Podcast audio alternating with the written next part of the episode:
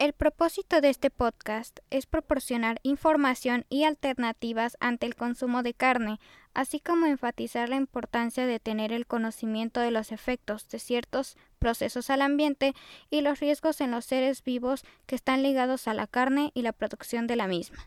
No se pretende obligar u ofender a ningún oyente. No somos expertos, sin embargo, somos personas comprometidas a hacer que otros abran su mente y tengan una percepción completa del tema.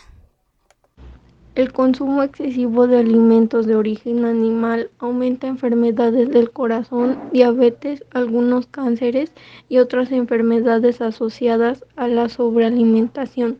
Las dietas altas en grasa y la reducción del ejercicio físico. Además, el alto consumo de carne vacuna y productos lácteos, especialmente en los países de mayor riesgo, está alimentado de crisis climática.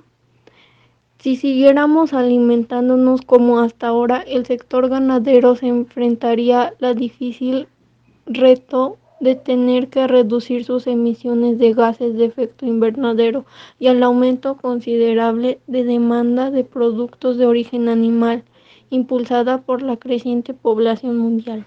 Estudios. Estudios muestran que respecto a la carne roja, ternero, cerdo, cordero, caballo y cabra, hay evidencia limitada de estudios que muestran asociación positiva entre consumo y el desarrollo de cáncer colorectal y cocinar a altas temperaturas o con la comida en contacto directo con una llama o con una superficie caliente, como la barbacoa o el sartén, también produce más de ciertos tipos de químicos cancerígenos. También hay evidencia de enlaces con cáncer de páncreas y cáncer de próstata. Un análisis de los datos de 10 estudios estima que cada porción de 50 gramos de carne procesada consumida diariamente aumenta el riesgo de cáncer colorectal en aproximadamente un 18%. Se sugiere que el riesgo de cáncer colorectal podría aumentar en un 17% por cada porción de 100 gramos de carne roja consumida diariamente. Acerca de las muertes se recopilan aproximadamente 34.000 muertes por cáncer al año. En todo el mundo son atribuidas a dietas ricas en carne procesada. Por otro lado, en México existen alrededor de 1.200 establecimientos dedicados al sacrificio y feación de los animales para abuso y cuyos productos están destinados para el consumo humano. Según datos, alrededor de 900 de estos establecimientos responden al rasgo y mataderos. Por último, un riesgo establecido en la carne de los productos de origen animal son los alimentos de origen animal tales como la carne, pescado, lácteos, huevos, leche, entre otros, en sus características físico-químicas, ya que son alimentos altamente susceptibles de contaminación. Algunas directrices sobre la dieta recomiendan limitar el consumo de carne roja o carne procesada. Las personas que están preocupadas por el cáncer podrían considerar reducir su consumo de carne roja o carne procesada hasta que se desarrollen directrices actualizadas relacionadas específicamente con el cáncer. Alternativas y modos de hacer más sustentable el consumo de carne. Elegir más alimentos de origen animal como frijoles y legumbres y reducir la ingesta de carne es mucho para mejorar el clima. No comprar carne procesada. La mejor manera de hacerlo es elegir una dieta más basada en plantas y reducir las carnes procesadas, incluido el tocino y la carne roja. Elegir productoras o fábricas con buena ética. Significa elegir carne y productos lácteos de fábricas que permitan un comportamiento natural, promuevan la buena salud y bienestar animal y proporcionen una dieta natural. Se debe mantener alejado de los productos cultivados intensivamente, que se obtienen con el objetivo de una máxima producción y ganancias. Elegir productos que requieran uso mínimo de antibióticos. El uso excesivo de antibióticos en las granjas ha provocado una mayor resistencia a estos. Una buena forma de evitar a los animales a los que se les inyectan antibióticos es dejar de comprar productos producidos mediante una agricultura intensiva. Reducir el desperdicio de alimentos, tratando así a la carne como un recurso valioso. Elegir productos de productoras de menor escala y estándares altos, como tiendas agrícolas, mercados de agricultores y carnicerías independientes. Hay que tener en cuenta que cuando se reemplaza la carne con una alternativa a base de plantas, no es el único sustituto, nutricionalmente hablando. Tomando en cuenta todo lo anterior, una dieta vegana consiste en consumir verduras, frutas, cereales, legumbres, frutos secos, semillas y algas. No incluye ningún producto animal ni producido por animales. Es un estilo de vida, comprometido con la naturaleza y tiene unos principios a modo de leyes. Uno de ellos es que el compromiso del ser humano afecta a todas sus acciones. Los veganos actúan así porque sostienen que los animales son sacrificados prematuramente o maltratados para utilizarlos como alimentos y aprovechar sus recursos.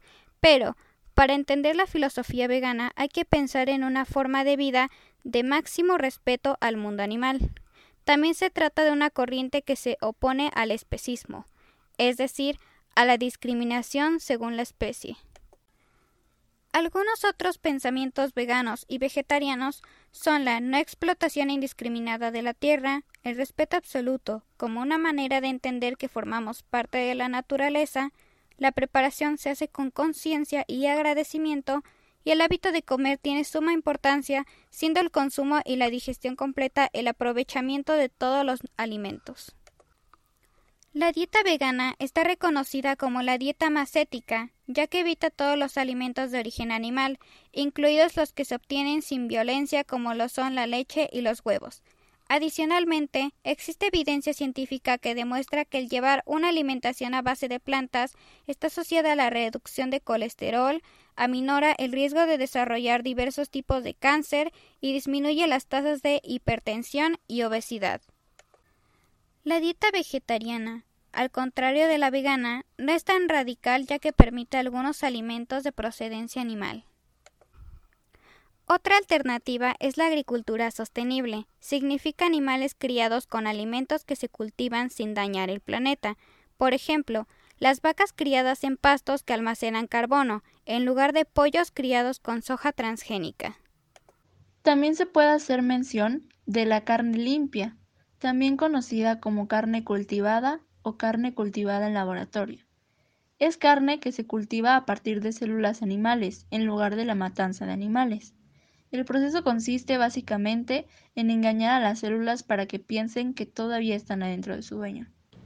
Nuestra campaña Dándole vida al planeta plantea la idea de compartir formas sanas sin consumo de alimentos de origen animal de manera creativa y realista.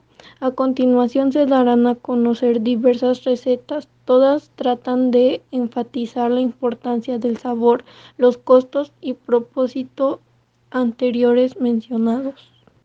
Entre los aperitivos que cualquier vegano puede consumir se encuentran algunos clásicos como el guacamole o algunos dips para untar con mayonesa de zanahoria.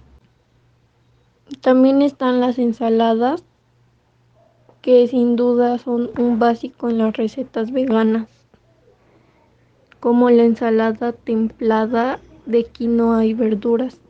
La quinoa es, una, es un pseudo cereal con una cantidad de proteínas bastante apreciables, por lo que es perfecto recurrir a una ensalada de quinoa en nuestras comidas.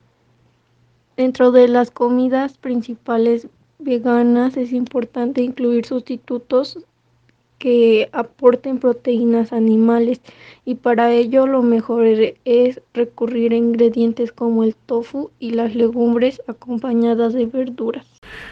El consumo de carne ha ocasionado diversos conflictos a nivel ambiental y de la salud, por lo que actualmente se tienen opciones alternas para poder reducir o sustituir lo que nos proporciona nutricionalmente.